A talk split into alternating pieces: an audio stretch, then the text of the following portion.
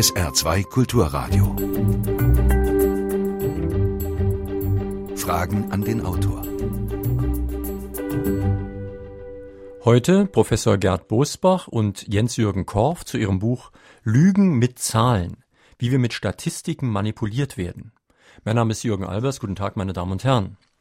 Man kann mit Zahlen relativ harmlosen Unsinn verbreiten, zum Beispiel, dass der Vatikanstaat die höchste Kriminalitätsrate der Welt hat. Man kann mit der Neueinstellung von Lehrern prahlen und gleichzeitig vergessen, wie viele in den Ruhestand gehen.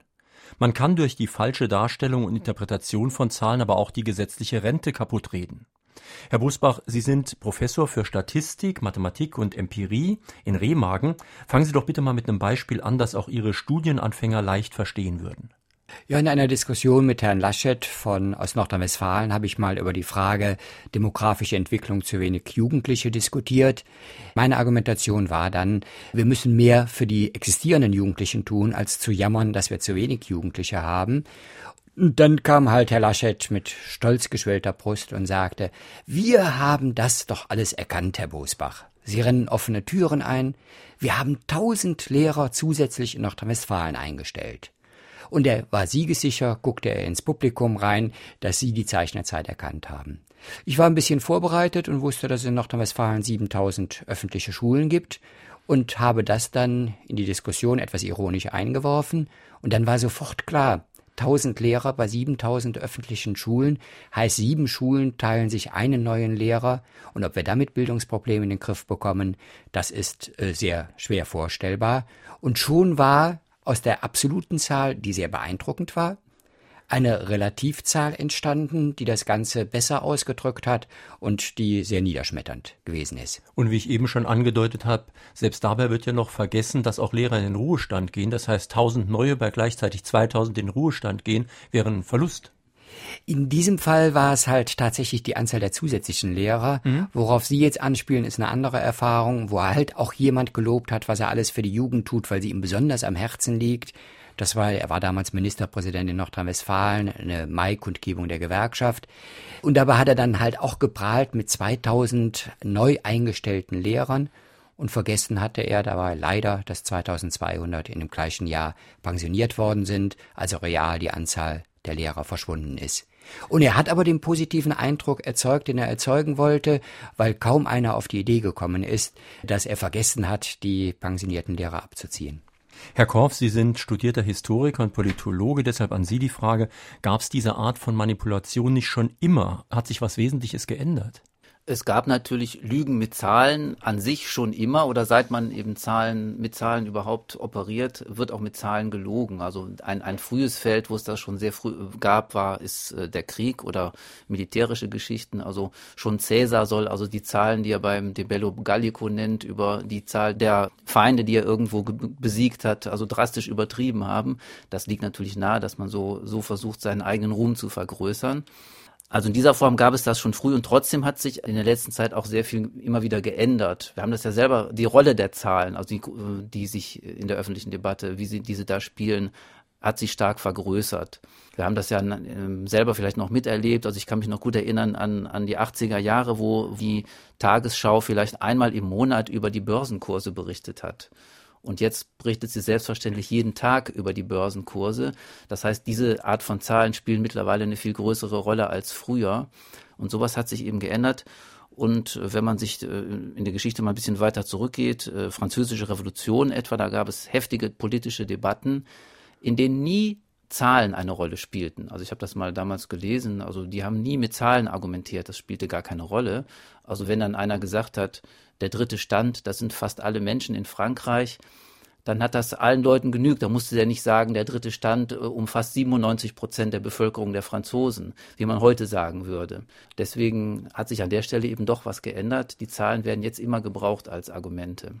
Herr Bosbach, wir sind ja schon ein bisschen älter, das heißt, wir können ein bisschen weiter zurückblicken. Was wir allerdings oft nicht tun, ist, uns vorzustellen, was wir, sagen wir mal 1950, na gut, da war ich noch nicht auf der Welt, aber was ich 1970 schon gewusst hätte über die Zeit, in der ich jetzt lebe. Und das ist ein ganz interessantes Experiment, was Sie in Ihrem Buch öfter machen, um zu zeigen, was man eigentlich voraussagen kann und was nicht. Ja, mich hat immer schockiert, wie Leute über äh, Daten von 2050 reden. Oder jetzt mittlerweile ist es ja sogar üblich, dass wir über 2060 schon sagen, wie dann die Bevölkerung in Deutschland aussehen wird. Das ist ein Sprung von 40 oder 50 Jahren und ich weiß aus meiner Erfahrung, dass man so weit überhaupt nicht denken kann. Da ich nicht weiß, was 2050, 2060 ist, kann ich die Zahl nicht widerlegen. Aber ich kann zurückgucken und kann mal gucken, was wusste man 1950 von dem Jahr 2000. Und wenn sich da Ältere halt zurücklehnen und mal nachgucken, dann werden sie merken, so gut wie gar nichts, selbst bei den so stabilen Themen wie Bevölkerung, wo man sagt, die kann man gut vorausplanen. Wenn Sie mal einen Historiker fragen oder halt die Oma und den Opa, dann werden Sie erfahren, 1950 wusste man halt nichts davon, dass die Familien kleiner werden würden. 1950 wusste man nichts davon, dass die Antibabypille als Möglichkeit der Verhütung halt erfunden wurde. Man wusste nichts über die Zuzüge der Arbeitsimmigranten Mitte der 60er Jahre. Man wusste nichts über die Wiedervereinigung und so weiter und so fort. Das heißt, man konnte da überhaupt gar nicht bis zum Jahr 2000 gucken und ähnlich wird es bei uns sein. Wir wissen ganz viele Sachen bis zum Jahre 2050 2060 auch nicht. Und selbst Science-Fiction-Autoren konnten ja vieles nicht wirklich voraussagen. Also ich meine, nehmen wir mal nur 1975, weil das nur 35 Jahre zurückliegt. Da wusste man noch nichts von Google, von E-Mail von Facebook und was so heute alles alltäglich ist und was große Auswirkungen hat. Ja, genau. Also es fällt auf, dass wirklich auch im Science-Fiction-Bereich, also ist zwar viel über Raumfahrt, Technik äh, und solche Sachen geschrieben worden oder andere Formen von Transport mit Techniken, aber das Internet kommt so gut wie nicht vor. Meines Wissens ist Stanislav Lem der einzige Science-Fiction-Autor, der in einem Buch sowas ähnliches wie das Internet vorausgeahnt hat. Und damit ist den Leuten ja entgangen, also ein ganz wesentlicher Bereich, der heute die, die gesellschaftliche, die gesellschaftlichen Entwicklungen sehr stark beeinflusst. Martin Josef Waken aus St. Wendel hat uns eine Mail geschickt. Er fragt, bei einer früheren Tätigkeit habe ich erlebt, dass auf den unteren Ebenen aus Karrieregründen Statistiken gefälscht wurden, dass sich die Balken bogen. Aus solchem Verhalten folgt doch logischerweise, dass die Entscheidungsträger im oberen Management aufgrund falscher Daten Fehlentscheidungen treffen. Welche Möglichkeiten gibt es, das Manipulieren von Statistiken in Unternehmen doch zumindest einzudämmen? Also ich kann nur seine Erfahrung unterstützen. Es ist aber auch was Natürliches. Soll ich meinem Vorgesetzten sagen, dass die Abteilung leider schlecht läuft, seitdem ich sie führe? Ich werde versuchen, Daten in der Richtung zu fälschen. Ich kenne einen Betrieb halt in, in Köln, äh, Klöckner Humboldt Deutz. Die sind durch solche Fälschungen, jahrzehntelange Fälschungen halt ganz an den Abgrund gedrängt worden. Die Anzahl der Möglichkeiten, das äh, zu unterbinden, äh, sind eingeschränkt, aber sie sind da. Ich glaube aber nicht, dass wir das jetzt hier in einer Radiosendung klären können. Mhm. Wir haben in unserem Buch halt 15, eine Checkliste mit 15 Punkten gemacht, wie man seriös eine Statistik überprüfen kann und die sollte halt jeder Firmenchef halt auch beherzigen. Es ist ja auch manchmal ganz sinnvoll, in der Zeitung gleichzeitig vorne zu gucken und gleichzeitig im Wirtschaftsteil. Dann wird man etwas feststellen, was in Ihrem Buch auch genau vorkommt, dass nämlich oft dieselben Leute, die vorne klagen und jammern, dass sie kein Geld verdienen, im Wirtschaftsteil sagen, wir haben wunderbare Gewinne gemacht, es geht unglaublich aufwärts mit uns. Und das ist ja auch ein ganz guter Test.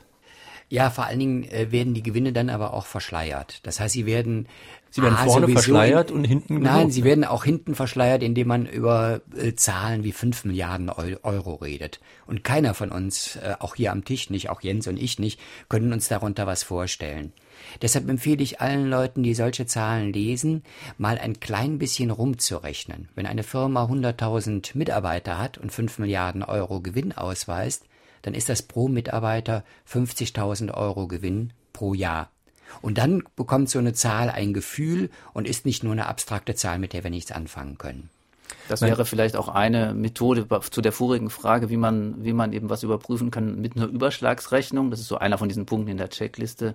Kann man oft schon äh, feststellen, dass irgendwas total unwahrscheinlich ist. Und dann hat man einen Hinweis, wo man genauer nachbohren muss. Dazu muss man nur noch ein bisschen Kopf rechnen können, denn die, die Generation Taschenrechner, das habe ich mir von Dozenten auch sagen lassen, die kommen manchmal zu Ergebnissen, die so absurd sind, dass jeder, der ein bisschen noch nachdenkt, nie auf die Ergebnisse kommen könnte.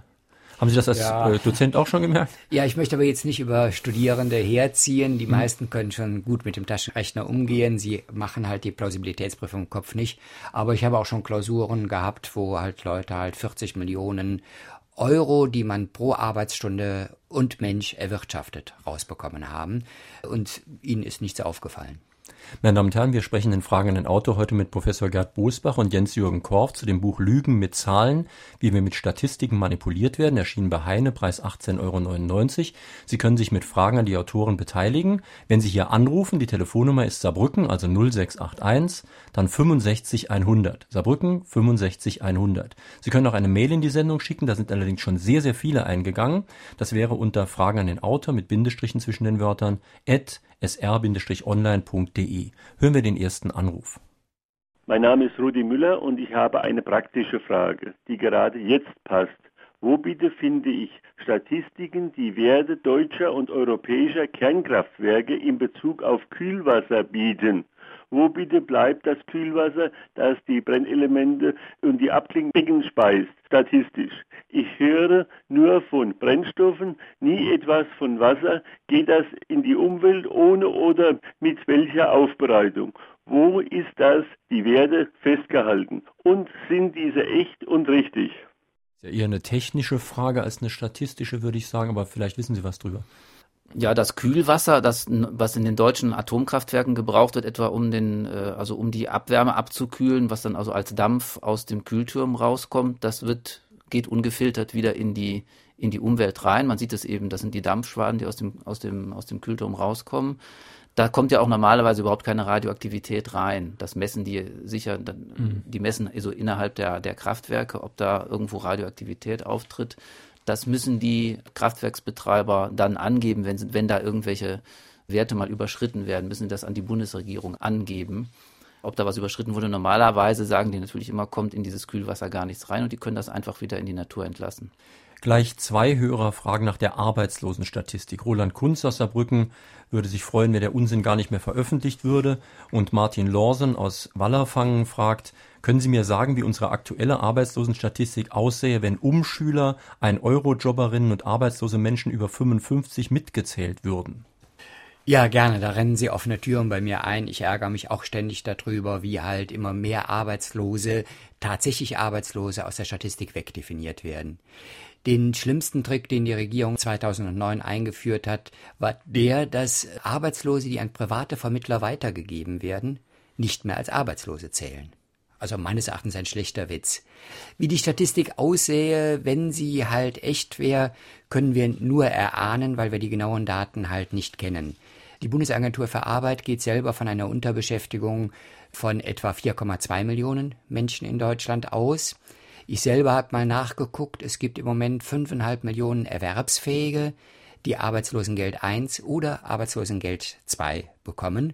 Wenn wir zu denen, die Geld bekommen, zu den fünfeinhalb Millionen, noch die Arbeitssuchenden dazuzählen, die kein Geld von der Bundesagentur bekommen, dann lägt man eher bei sechs Millionen, die als Erwerbsfähige irgendwie mit der Bundesagentur für Arbeit zu tun haben. Irgendwo in diesem Raum zwischen vier und sechs Millionen würde halt wohl die tatsächliche Arbeitslosigkeit heute aussehen. Noch eine Teilfrage von Roland Kunz aus Saarbrücken. Er fragt nach dem IFO Geschäftsklimaindex. Den höre ich auch immer in den Nachrichtensendungen. Ärgere mich jedes Mal, weil ich denke, wie wollen die denn das überhaupt wissen und was sagt das überhaupt aus? Sagt das vielleicht doch mehr aus, als ich denke? Ja, vielleicht komme ich als Statistiker noch mal dazu. Ich habe halt auch eine Arbeit betreut, die den IFO-Index mal ein bisschen näher untersucht hat. Also der IFO-Index ist, wenn man mal ins Detail reinguckt, eigentlich eher lustig als ernst zu nehmen. Also der IFO-Index ist dann ein guter Index, wenn er besser ist als jede äh, Schätzung, die irgendjemand anders rausgegeben hat. Na, und das ist natürlich sehr leicht zu erreichen und sie sind oft nicht viel besser als die Schätzungen, die irgendwelche Leute einfach so herausgeben. Warum dieser IFO-Index so viel Ruhm hat, kann halt nur mit dem Interesse an den Thesen von Herrn Professor Sinn zu tun haben. Dessen Thesen sind gewünscht von vielen Leuten in Deutschland und deshalb nimmt man seinen äh, IFO-Geschäftsindex auch ernst. Aber was soll, wie soll man denn ein Klima überhaupt in Zahlen darstellen? Also wenn Sie mich jetzt fragen, wie fühlen Sie sich denn heute, dann sage ich Ihnen irgendwas und dann sagen Sie, ja gut, gestern hat er sich 3,5 Prozent schlechter gefühlt als heute. Na, die Idee ist eigentlich gar nicht schlecht, weil die wirtschaftliche Entwicklung hängt ja davon auch ab, wie ich heute denke und fühle. Bin ich optimistisch, investiere ich, bin ich pessimistisch, investiere ich nicht als Unternehmer. Also da mal über die Stimmung der Unternehmer rauszubekommen, ob demnächst mehr investiert wird. Und wenn mehr investiert wird, ist ja die Theorie, dann steigt auch die Wirtschaft. Das ist im Prinzip eine gute Idee. Aber wie Sie aus, das ausdrücken, das kann ich nicht messen. Das geht nicht. Heinrich Heine aus Osnabrück. Mit der Inflation wird ja, so viel ich sehen kann, sehr viel Schundluder getrieben. Amerika und Europa haben ja zwei verschiedene Arten, wie man Inflation bemisst. In Amerika gibt es ja seit einigen Jahren auch die Kerninflation, die mehr oder weniger mit der Wahrheit nichts zu tun hat. Und seit neuerem gibt es ja in Deutschland zumindest den Begriff der gefühlten Inflation durch die Massenmedien. Was kann der Autor dazu sagen? Ja, zum Thema gefühlte Inflation haben wir auch in dem Buch, sind wir in, in dem Buch auch drauf eingegangen. Das ist ja schon ein sehr fragwürdiges, ein, ein sehr fragwürdiges Konstrukt. Da gibt es halt äh, durchaus jetzt mittlerweile mehrere, die versuchen, sowas, sowas zu messen oder irgendwie also festzustellen, wie dass, dass bestimmte Preisentwicklungen halt von den Leuten stärker empfunden werden als andere. Also die fühlen sich dann also von, wenn der Bierpreis in der, in der Gaststätte steigt, dann bemerken sie das stärker, als wenn wenn irgendwelche anderen Preise steigen. Das führt aber dann oft auch zu Fehleinschätzungen. Also ich habe selber halt das damals verfolgt, als diese sogenannte Teuro-Debatte gab, als viele Leute also der Meinung waren, bei der Umstellung von den Euro auf den Teuro wären also überall die Preise gestiegen und die äh, Statistik hat halt ziemlich klar gesagt, das war gar nicht der Fall. Es hat äh, solche, solche Preisanstiege in diesem Jahr, also von 2001 auf 2002, gar nicht gegeben. Ich selber habe damals zufällig eine private Statistik auch geführt. Das hing mit der Beziehung mit meiner Frau zusammen. Wir hatten, wie, wie wir so untereinander so die Haushaltskasse abrechnen. Und da habe ich einfach mitgeschrieben, wie viel wir jeden Tag für Lebensmittel ausgeben und habe festgestellt, da ist überhaupt nichts gestiegen. Also bei uns ist tatsächlich auch 2002 sind die Preise, haben sich in genau in dieser Euro-Umstellung dann verändert. Da gab es keinen Preisanstieg. Und ich habe damals öfter Diskussionen geführt mit Leuten, die sich alle sicher waren. Also die Preise sind furchtbar gestiegen, die Lebensmittelhändler haben überall aufgeschlagen. Und ich habe dann immer gesagt, also ich konnte das selber nicht messen und die amtlichen Statistiker haben es auch nicht gemessen. Ich glaube das nicht. Und ich nehme doch stark an, dass da tatsächlich irgendwas die Leute falsch wahrgenommen haben. Nämlich, wenn sie sagen, früher hat das so und so viel gekostet, dann konnten sie nie so genau sagen, wann war denn dieses früher. Ich halte sie, habe sie dann doch viele Leute im Verdacht, dass sie dieses früher sehr weit zurück ansetzen und dass dieses früher vielleicht 1985 oder so gewesen sind und natürlich steigen alle Preise im Laufe einer längeren Zeit an, sind also vor 20 Jahren mal halb so hoch gewesen wie heute. Das war dann aber noch lange zu D-Mark-Zeiten. Das ist ja übrigens auch ein gutes Argument zur demografischen Entwicklung. Sie schreiben ja irgendwo in Ihrem Buch, dass wir im Laufe der letzten Jahrzehnte viele Dinge bewältigt haben, die uns heute unglaublich erscheinen. Also wir hatten auch eine alternde Bevölkerung schon in den letzten Jahrzehnten und wir hatten das, viele Probleme mit Jugendlichen und Erwerbstätigkeit über Jahrzehnte und haben das aber bewältigen können. Der Sprung ist mir jetzt etwas weit. Äh, mhm. Ich würde gerne nochmal zu dem mhm. Thema zurückkommen. Der Hörer hat sicherlich recht, dass diese Messungen alle mit Ungenauigkeiten behaftet sind. Das ist eine der Hauptillusionen, die wir haben, dass halt amtliche Messungen alle genau sind. Dass wir wissen, 82.156.367 Leute wohnen in Deutschland. So genau ist auch eine amtliche Statistik nicht und Wirtschaftsstatistiken erst recht nicht kann sich jeder vorstellen, selbst Siemens weiß nicht genau, wie die wirtschaftliche Entwicklung im letzten Jahr war. Woher soll das Statistische Bundesamt es für ganz Deutschland wissen? Wir können diese Zahlen immer nur als groben Anhaltspunkt benutzen, dass es ungefähr so ist. Wenn wir heute von zwei Prozent Inflationsrate sprechen, dann wissen wir, es sind nicht vier oder fünf Prozent und wir haben auch keine Deflation, also keinen Rückgang der Preise. Ist ein grober Anhaltspunkt. Im Detail gibt es da immer große Probleme. Lassen wir uns mal das tun, was Sie in Ihrem Buch sehr viel tun, nämlich die Mechanismen des Lügens aufzuzeigen. Und zwar haben Sie eine schöne Überschrift, die heißt, ein Bild lügt schneller als tausend Zahlen. Also zeigen Sie doch mal ein paar Methoden, mit denen manipuliert werden kann. Ja, das ist das Thema Grafiken. Da gibt's, äh, weil die Grafiken halt mittlerweile als Blickfang immer eingesetzt werden, auch im Nachrichtenbereich spielen die eine sehr große Rolle beim, beim Lügen mit Zahlen. Da werden eben dann, man kann eben einer Grafik das noch, mit einer Grafik das noch schneller machen. Eine der beliebtesten Methoden oder die mit am häufigsten vorkommt, ist diese abgeschnittene Y-Achse. Das heißt, man zeigt uns gar nicht in einem Diagramm, in einem Balkendiagramm zum Beispiel, gar nicht die komplette Größe, also bis nach unten quasi von Null an bis zu dem aktuellen Wert an bei so einer Zeitentwicklung, sondern man schneidet also das unten ab und man, wir sehen also nur die, den oberen Rand von dieser Entwicklung. Und das sieht dann oft sehr dramatisch aus. Also dann erscheinen eben kleine Änderungen in dieser grafischen Darstellung als sehr groß. Das ist etwa bei der Darstellung, der so wie sich die Sozialausgaben entwickelt haben oder die Gesundheitskosten sich entwickelt haben. Da wird dann immer so gearbeitet. Andere Möglichkeiten das, sind Pfeile und Seehilfen und so weiter. Ja, ich würde aber gerne das Beispiel von Jens da noch ein bisschen ergänzen. Halt, wenn wir die Entwicklung von Sozialausgaben oder von Gesundheitskosten angucken, da wird A, grafisch getrickst, wie der Jens das eben beschrieben hat. B ist aber bei dem Ganzen halt noch ein Trick dabei, weil es dann gesagt wird, die Sozialausgaben haben sich seit 1991 um 70 Prozent gesteigert. Das wirkt massiv, das wirkt erschreckend und man glaubt dann auch Herrn Westerwelle halt über den ausufernden Sozialstaat. Wenn man aber die gleiche Frage an Politiker stellt, wie denn ihre Diäten sich seit 1991 entwickelt haben, dann kriegt man ein Aufbrausen des Politikers und bekommt auch eine Erklärung, warum alles so gestiegen ist. A sind die Preise allgemein gestiegen seit 91, B ist der allgemeine Wohlstand in Deutschland, wir messen den im Bruttoinlandsprodukt, ist auch gestiegen ja, das heißt, die absoluten Zahlen von 91 bis heute können wir gar nicht vergleichen, weil da die allgemeinen Preissteigerungen und die Wohlstandssteigerungen drin sind. Und der Politiker selber sagt dann, nein, im Prinzip müssen Sie im Verhältnis zu dem, was wir uns heute leisten können, müssen Sie mein Gehalt sehen. Und wenn ich das halt zum Beispiel bei den Sozialausgaben mache, komme ich auf ein ganz, ganz interessantes Ergebnis. Die Sozialausgaben sind Pi mal Daumen um die 30 Prozent vom Bruttoinlandsprodukt. Sind sie heute? Waren sie vor zehn Jahren? Waren sie vor 20 Jahren? Und erstaunlicherweise waren sie das auch 1975. Also von unserem Wohlstand geben wir 30 Prozent für soziale Zwecke aus. Und wenn wir jetzt aber noch mit berücksichtigen, dass seit 1975 halt Armut, soziale Probleme massivst zugenommen haben, wir aber anteilsmäßig gar nicht mehr ausgeben dafür, dann komme ich zu dem anderen Urteil, wir beschneiden das Soziale und es ist nichts Ausuferndes.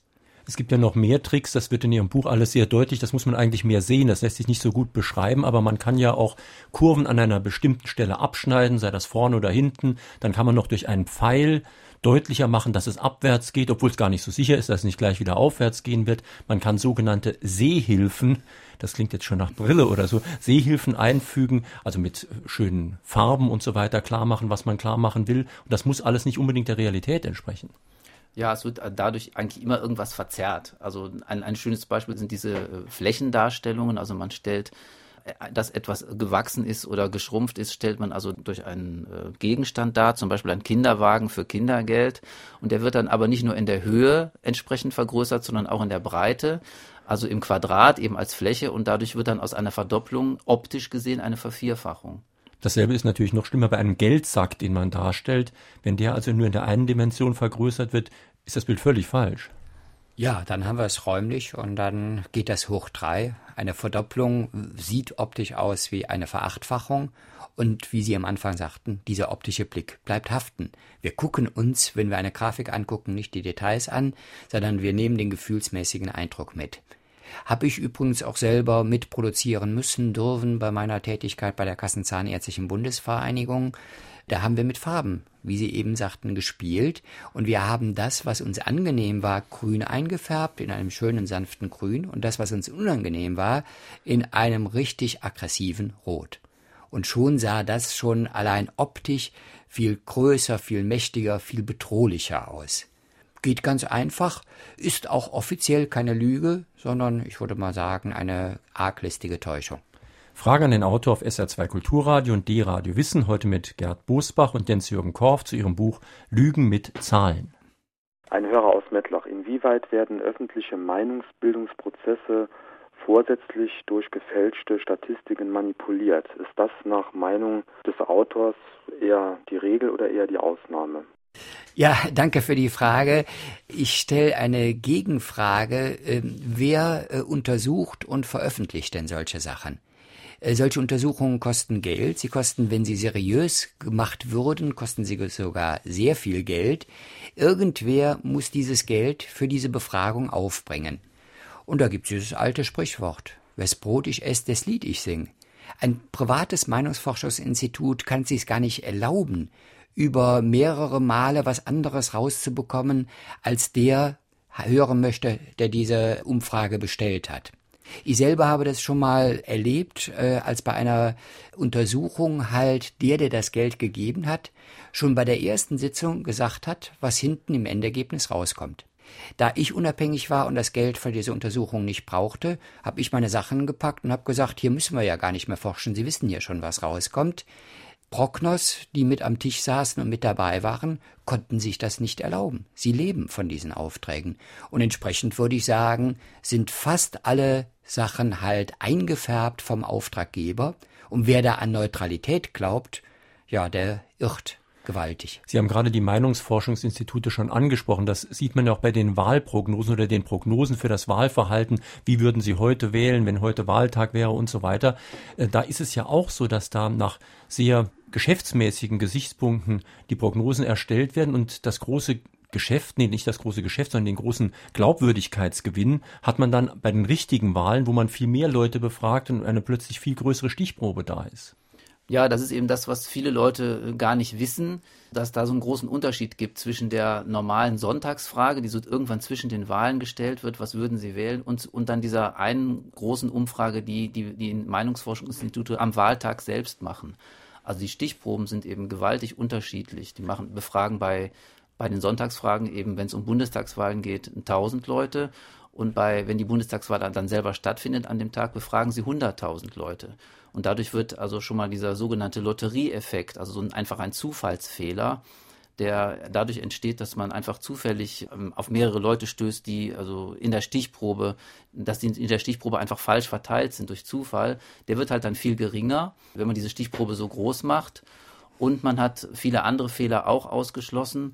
Bei der normalen Sonntagsfrage fragt man auch Leute, die dann sagen, ich würde auf jeden Fall die und die Partei wählen und wenn dann aber tatsächlich die Wahl ist, dann gehen sie doch nicht zur Wahl hin oder man hat umgekehrt Leute dabei, die sagen, auf keinen Fall wähle ich mir aus, aus spontanem Ärger heraus, wähle ich beim nächsten Mal also die und die Partei, sondern diesmal was ganz anderes und wenn dann aber die Wahl selber ist, dann gehen sie doch wieder hin, wählen die Partei, die sie immer gewählt haben.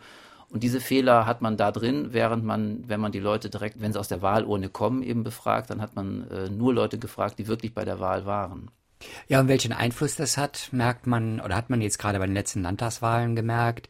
Da hat die FDP ja nach Angaben der Meinungsforschungsinstitute immer um die fünf Prozent gelegen. Das ist eigentlich eine Aufforderung an FDP-Freunde, geht zur Wahl. An CDU-Mitglieder, die mit der FDP halt eine Koalition bilden wollen, ist halt, wenn die Meinungsforschung sagen fünf Prozent, kann man sagen, na komm, da wähle ich jetzt mal FDP, damit die auf jeden Fall reinkommen. In Wahrheit hatten die Meinungsforschungsinstitute schon seit einem Dreivierteljahr die FDP immer bei etwa drei Prozent gemessen. Sie haben nur was anderes veröffentlicht. Dafür gibt's viele Gründe, warum sie es tun. Was anderes veröffentlicht, als sie im Detail gemessen haben. Aber sie hatten seit über einem halben Jahr stabil halt um die drei Prozent halt bei der FDP gemessen. Fünf Prozent veröffentlicht und die Landtagswahlen sind ihnen dann auf die Füße gefallen. In zwei der Landtagen hat die FDP genau diese drei Prozent bekommen. Äh, nur in Baden-Württemberg sind sie halt dann noch ins Parlament reingekommen. Also auf gut Deutsch, man macht damit auch Politik. Und auch diese Wahlumfragen werden nicht von einem neutralen Institut beauftragt, sondern dann ist es die FAZ, die es beauftragt, dann ist es der Stern, der das beauftragt. Und die haben auch schon ihre Orientierungen. Ulrike Kaas aus Bexbach. Woran kann man manipulierte Statistiken erkennen? Ja, das ist gar nicht so einfach. Also das mit der Y-Achse, die abgeschnitten wird, was Herr Korf vorhin gesagt hat, das kann man erkennen, habe ich auch dann im Buch sind so Testfragen, habe ich dann auch sofort erkannt. Manchmal ist es wohl schwerer. Also man kann eins erkennen, also wenn eine genaue Zahl angegeben wird von einer Größe, die man in Wirklichkeit gar nicht so genau kennen kann. Das ist eben auch so eine Prüfung, hm. die man, die man selber eigentlich von aus, aus reiner Logik an so eine Statistik anknüpfen kann. Wir haben in dem Buch das Beispiel Schwarzfahrer. Da werden dann, also es wird dann einfach angegeben, genau wie viele Schwarzfahrer es gab und um, um, um wie viel Prozent die Zahl der Schwarzfahrer durch irgendwelche Maßnahmen zurückgegangen sei wenn man jetzt darüber nachdenkt, weiß man, niemand weiß wirklich, wie viel Schwarzfahrer es gibt. Das findet normal, normalerweise im Verborgenen statt. Darum sind sie ja schwarz. Genau. Und trotzdem wird dann plötzlich eine genaue Zahl angegeben. Das ist also schon ziemlich deutlich unseriös. Also ich würde eher eine Frage stellen, welches Interesse hat der, der die Zahl gerade herausgibt? Wenn ich dessen Interesse kenne, weiß ich, in welche Richtung er die Zahlen schön gefärbt haben kann. Ein Beispiel, was auch das vom Jens eben ergänzt. Der Thilo Sarrazin hat vor kurzem behauptet, dass 20 Prozent der Taten in Berlin von 1000 arabisch- und türkischstämmigen Jugendlichen Der Gewalttaten, äh, ja. Der ja. Gewalttaten. Mhm. Schon diese Zahlen haben mich skeptisch gemacht. Zwan genau 20 Prozent, genau 1000. Nachfragen halt beim Berliner Polizeipräsidenten haben ergeben, dass Sarrazin diese Zahl völlig frei erfunden hat. Das ist überhaupt kein Anhaltspunkt und dass sie auf jeden Fall ganz, ganz deutlich niedriger liegt. Da waren diese Angaben von mehreren glatten Zahlen, die so schön eingängig im Kopf waren, waren für mich der Anhaltspunkt zu sagen, das kann nicht stimmen. Werner Micheli aus Duttweiler fragt genau was zu glatten Zahlen. Er sagt, nehmen wir mal an, ein Erdbeben hat die Stärke 2. Rein rechnerisch müsste doch eins mit der Stärke 4 doppelt so stark sein, aber dem ist nicht so. Was bedeuten denn dann solche Stärken 2 und 4? Da kann man doch nicht mit einfachen Zahlen kommen. Jetzt sind Sie keine Erdbebenforscher. Ja, da weiß ich jetzt auch nicht genau, wie die das machen. Es gibt halt da eine Skala. Die solche Skalen sind oft logarithmisch angelegt. Also dann bedeutet das eben nicht eine Verdopplung, sondern das ist irgendwie eine logarithmische Kurve. Also die meines Wissens ist das auch bei der bei dieser Erdbebenskala so, dass dann in, dass dann also eine Erhöhung um eins, also da sind dann die physischen Kräfte, die da aufgetreten sind, sind dann also in Wirklichkeit sehr viel stärker gestiegen, haben sich nicht einfach nur verdoppelt, sondern vielleicht verzehnfacht oder mhm. verhundertfacht. Das sind dann Exponenten oder so. Hören wir noch einen Anruf.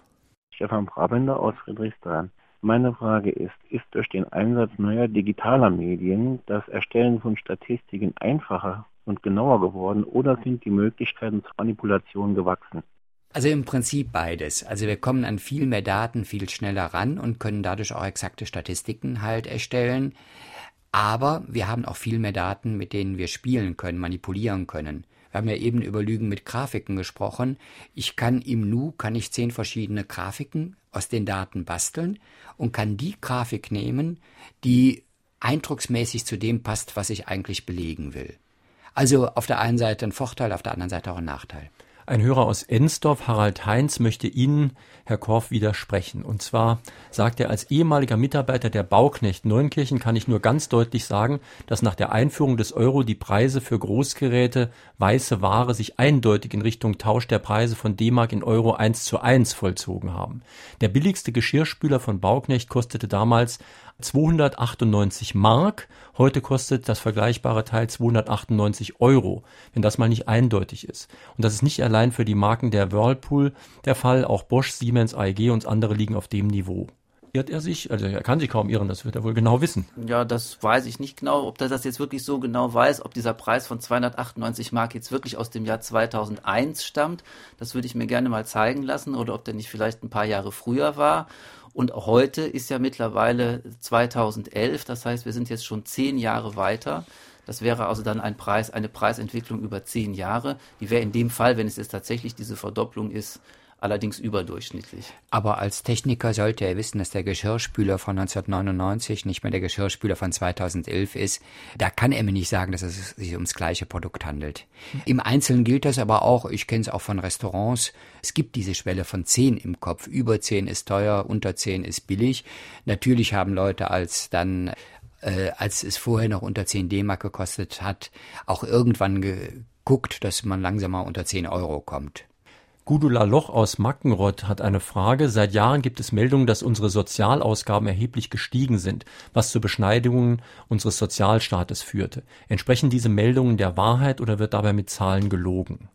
Sie haben es ja Ja, auf das Thema bin ich eben schon mal eingegangen. Also die absoluten Ausgaben für Soziale sind gestiegen, aber die absoluten Ausgaben für äh, Urlaube, für Autos, für alles sind quasi die absoluten Ausgaben gestiegen.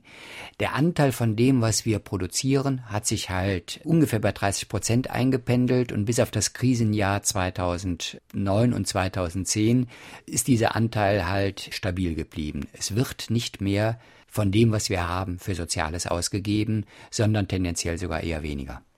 Ein Hörer aus Diering-Mendel. In welchem Bereich, meinen Sie, werden am meisten Statistiken manipulierte Statistiken eingesetzt. In welchem Bereich? Ja, es könnte die Politik sein oder auch die Wirtschaft vielleicht. Ich glaube, die geben sich da alles nichts. Ne? Die Politik nimmt die Zahlen. Ich war ja früher auch mal Politikberater gewesen. Die wollen die Zahlen haben, die ihre Meinung als alternativlos erscheinen lassen.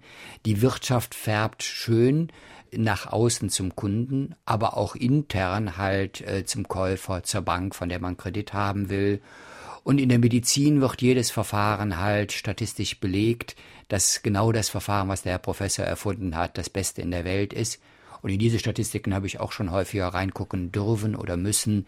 Da wird auch ganz kräftig gefälscht. Mich würde mal interessieren, wie das eigentlich um die Charts steht in der Unterhaltungsmusik, wie die so wirklich zustande gekommen und ausgerechnet werden. Da habe ich also auch erheblichen Verdacht. Ich auch bei Buchbestenlisten. Äh, da habe ich den Verdacht, da wird oft das gemeldet, was man gern verkaufen würde, aber nicht unbedingt das, was man verkauft. Aber das sind jetzt Einzelheiten. Ist gerade eine Post gekommen von Christian Hoffmann von der Universität des Saarlandes. Er hat eine Frage an den Dozenten. Er ist auch selbst Dozent. Seit einigen Jahren haben wir an den Universitäten regelmäßige Evaluationen der Lehre. Interessanterweise haben diese nicht den geringsten Einfluss auf die Lehre. Das liegt zum einen daran, dass Lehrpläne sowieso feststehen, aber vor allem mittlerweile bei den Fragen und den Auswertungen mindestens ein halbes Dutzend unterschiedlicher Gewichtungskriterien verwendet werden, sodass jeder Dozent in mindestens einem Kriterium mal vorne liegt und damit keinen Bedarf an Veränderungen hat. Was sagen Sie dazu? Also bei mir hat die Evaluation also tatsächlich Einfluss auf die Lehre gehabt, aber nicht die mechanistisch-statistische, sondern die offenen Fragen halt, was gut und was schlecht in meiner Vorlesung war. Das hat mich berührt, das hat mich zu Veränderungen gebracht. Ansonsten eine Bewertung der Professoren nach Ranglisten, das kann nicht gehen. Also ich kann das selber ganz gut beurteilen. Ich mache halt zwei Grundlagenfächer, Mathematik und Statistik, wo die Leute rein müssen, rein gezwungen werden. Das kommt nicht so gut an. Ich mache im sogenannten Hauptstudium, wie wir es früher nannten, mache ich äh, Seminare halt zu Fragebogenerstellung, die die Leute freiwillig wählen. Natürlich hat der der 15 freiwillig kommende Leute hat eine bessere Bewertung als jemand, der eine ungeliebte Pflichtveranstaltung hat. Das kann beim besten Willen nicht klappen. Also Ranglisten äh, in, in, in diesen Bereichen, ja, gehören eigentlich in Kabarettbuch und nicht in die Wirklichkeit. Edgar Werner Müller in Bibelskirchen, guten Morgen. Seit der Hypothekenkrise 2008, 2009 wissen wir ja, dass die hoch entwickelten mathematischen Modelle der sogenannten Rocket Scientists nichts anderes als Sophismen sind. Ich frage mich seitdem, der Fehler liegt ja schon in der Geldmengentheorie des Nobelpreisträgers Sir Milton Friedman. Der will ja angeblich ein genaues Verhältnis errechnen können zwischen den Waren und Dienstleistungen in einer Volks- oder Weltwirtschaft und der Geldmenge, die dafür gebraucht wird. Die Geldmenge inzwischen die hat sich aber derart verselbstständigt, dass sie mit der Realwirtschaft gar nichts mehr zu tun hat. Durchschauen Sie den Fehler, auf den alle hereingefallen sind? Ja, ich glaube, hier werden Theorien nach oben gespült, die halt zu dem passen, was man eigentlich will. Es wollten Leute halt an den schnellen Gewinn ran über den Finanzmarkt und äh, dann werden entsprechende Fördertheorien dann halt auch populär gemacht. Ich habe mal ein schönes Beispiel gesehen eines Kollegen, der hat halt, als es um die Entwicklung halt von diversen Kursen, Gold, Aktienkursen und sonst was ging, hat er einfach eine äh, Seite aus der Frankfurter Allgemeinen Zeitung mit den entsprechenden Wirtschaftsdaten an die Wand gehangen und die Leute haben per Pfeilwurf sich ausgesucht, wo sie ihr Geld anlegen. Die waren im Schnitt besser als die besten Wirtschaftsberatungsunternehmen.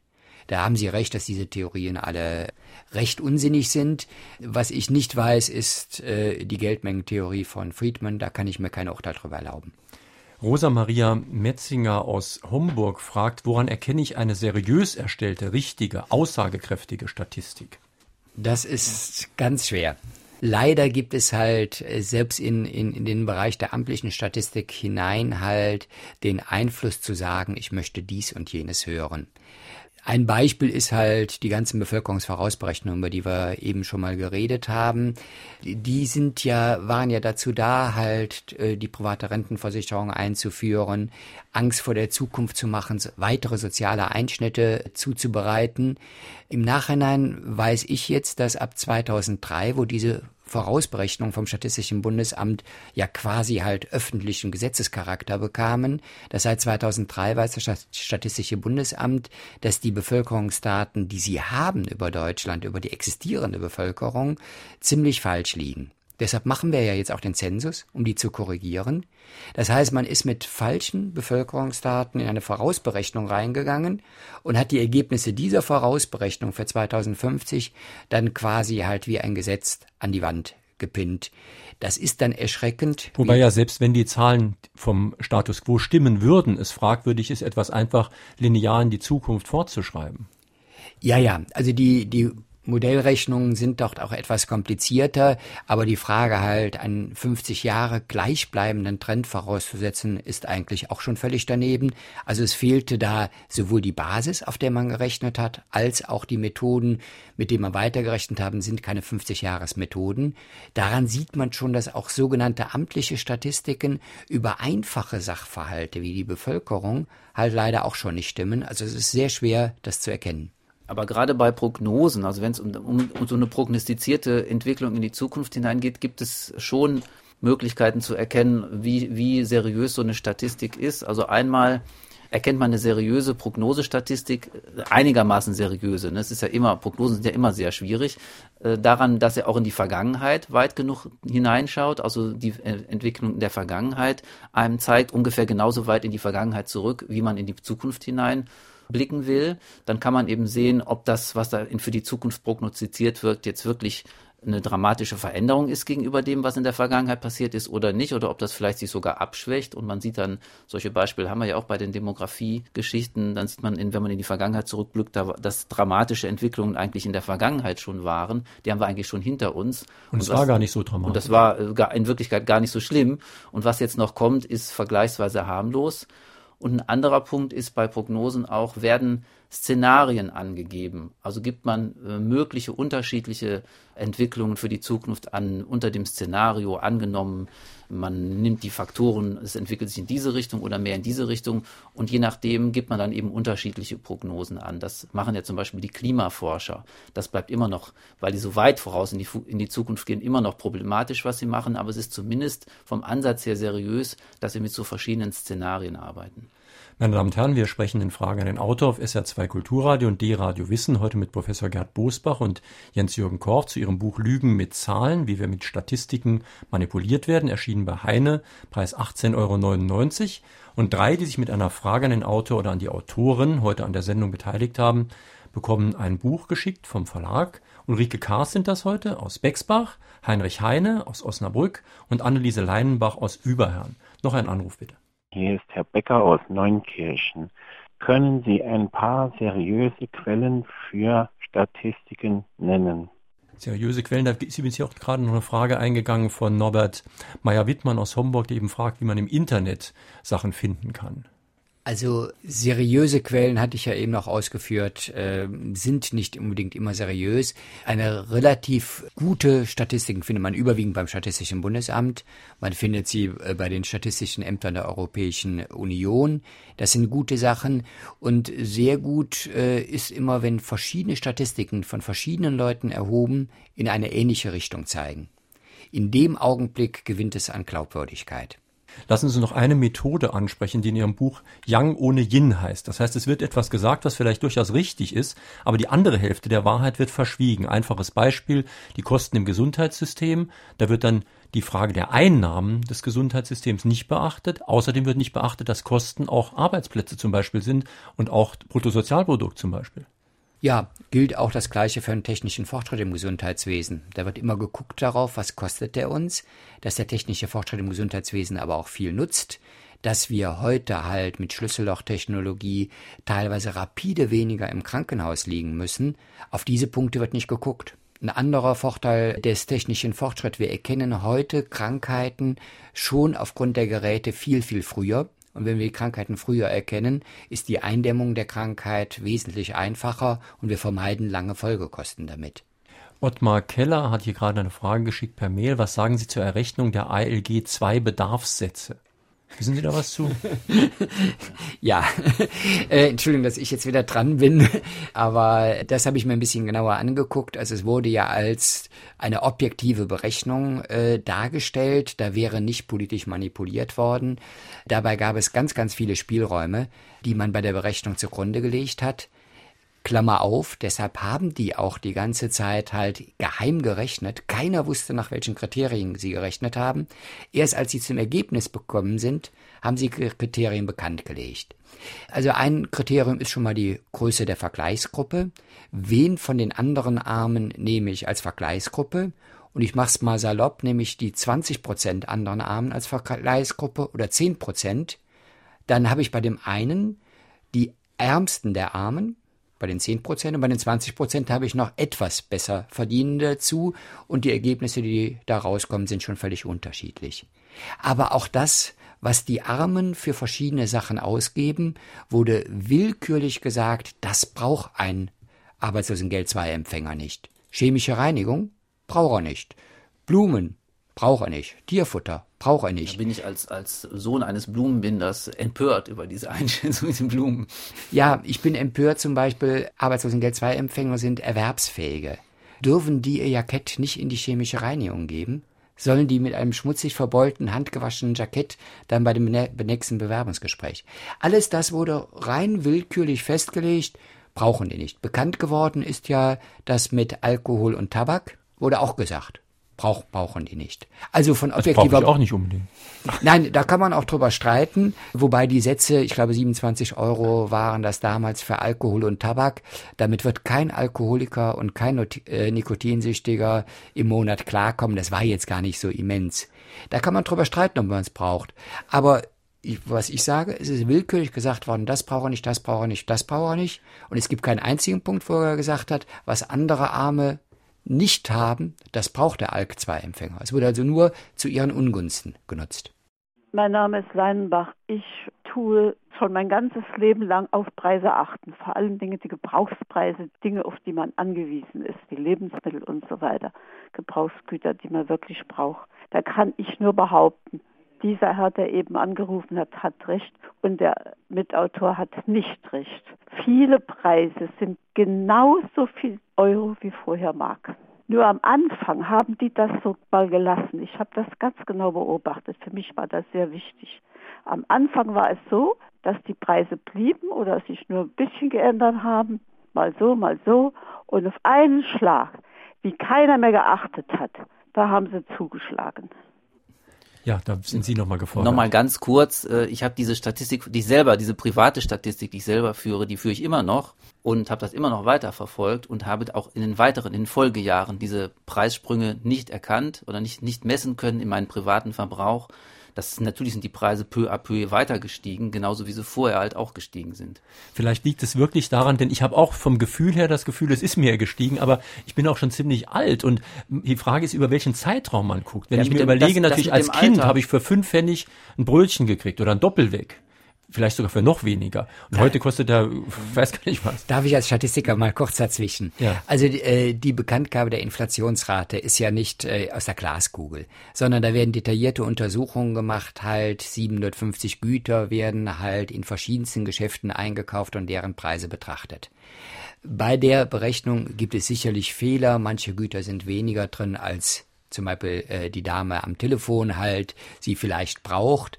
Äh, manche Güter sind da vermehrt drin, modernere Geräte sind weniger drin. Da werden kleine Fehler gemacht, aber sie sind nicht so gravierend. Und ich möchte einfach mal zwei Beispiele nennen, die zeigen, dass das mit diesem riesigen Teuro, das Geld für Miete, hat sich, glaube ich, also mir ist kein Fall bekannt, wo man halt quasi die D-Mark auf die Euro Werte äh, so angepasst hat. Preise für ähm, alle möglichen Sachen wie Auto, Plattenspieler, Fernseher sind eigentlich rapide gesunken, wenn man halt die Leistungsfähigkeit der Geräte von vor zehn Jahren als Grundlage nimmt. Computer werden billiger, Fotoapparate werden billiger. Also es gibt eine ganze Menge Punkte, die deutlich äh, billiger werden. Wir haben noch Zeit für einen Anruf. Eine Hörerin aus dem Raum Zweibrücken. Ich habe eine Frage, ob die Autoren auch Erfahrung haben im Bereich der Medizin, ob sie zum Beispiel etwas sagen können zu den äh, Studien, die dort laufen oder auch zu der Zulassung von neuen Medikamenten und deren Statistiken, die dort immer Erwähnung finden. Ja, äh, ich habe während meiner Promotionszeit gegenüber dem äh, Institut für Medizin gesessen und wir haben sehr viele medizinische Arbeiten halt mit betreut. Natürlich sind da die gleichen Interessen wie bei anderen Statistiken. Wenn ein, eine große Firma ein Produkt mit viel, viel Aufwand entwickelt hat und einen großen Markt sieht, dann wären sie ja mit dem Klammerbeutel gepudert, wenn sie halt nicht in diesen Statistiken auch ein bisschen manipulieren würden. Die Anzahl der Möglichkeiten dazu ist riesig, und zwar auch auf der Ebene, wo es wirklich kein Betrug ist. Wir haben im Buch halt in dem Kapitel Wunder der Statistik halt zwei von diesen Methoden angesprochen. Das wird rapide gemacht und Sie müssen einfach zur Kenntnis nehmen, es geht hier um hunderte Millionen, manchmal um Milliardenbeträge und da an den Zahlen ein bisschen zu schönen, ist schon fast natürlich. Wir sollten vielleicht jetzt gegen Ende der Sendung auch nochmal bestimmte Arten einerseits von Lügnern, andererseits von Gläubigen darstellen. Das tun Sie in Ihrem Buch ja sehr genau. Also es gibt Ignoranten, die etwas nicht wissen oder die geistig ein bisschen träge sind. Es gibt Leute, die eigennützig für den eigenen Profit richtig dick lügen. Es gibt auch Leute, die für einen guten Zweck übrigens lügen, was trotzdem eine Lüge ist. Auch das ist ja ein interessanter Punkt Ihres Buchs. Vielleicht können Sie da mal noch ein paar Beispiele geben. Ja, ein Beispiel von dem guten Zweck. Okay, da erzähle ich jetzt einfach mal dein Beispiel, was äh, Gerd erlebt hat, was in dem Buch, äh, Buch erzählt hat. Im, Im, Statistischen Bundesamt wurde er von Rita Süßmuth gefragt, er sollte Zahlen für die Ausbildung von Mädchen in typischen Männerberufen beibringen. Und die äh, Dame, also aus, also aus der Politik, wollte eben unbedingt solche Zahlen haben, mit denen sie dann bei Unternehmen dafür werben konnte, dass, es, dass sie mehr Mädchen halt in, in solchen Berufen ausbilden. Also und auf die Rückfrage, ob er Zahlen für oder Zahlen über machen sollte, hieß es dann, nee, es soll schon für sein und es soll schon genau diesen Zweck erfüllen, wenn ich das richtig referiere. Vielleicht kann ich zum Abschluss der Sendung dann auch noch ein wirkliches Negativbeispiel bringen. Also ein Politiker wollte auch für seine Meinung halt Zahlen haben. Ich habe ihm 30 Statistiken vorgelegt, 28 sprachen gegen seine Meinung. Zwei unseriöse Statistiken sprachen für seine Meinung.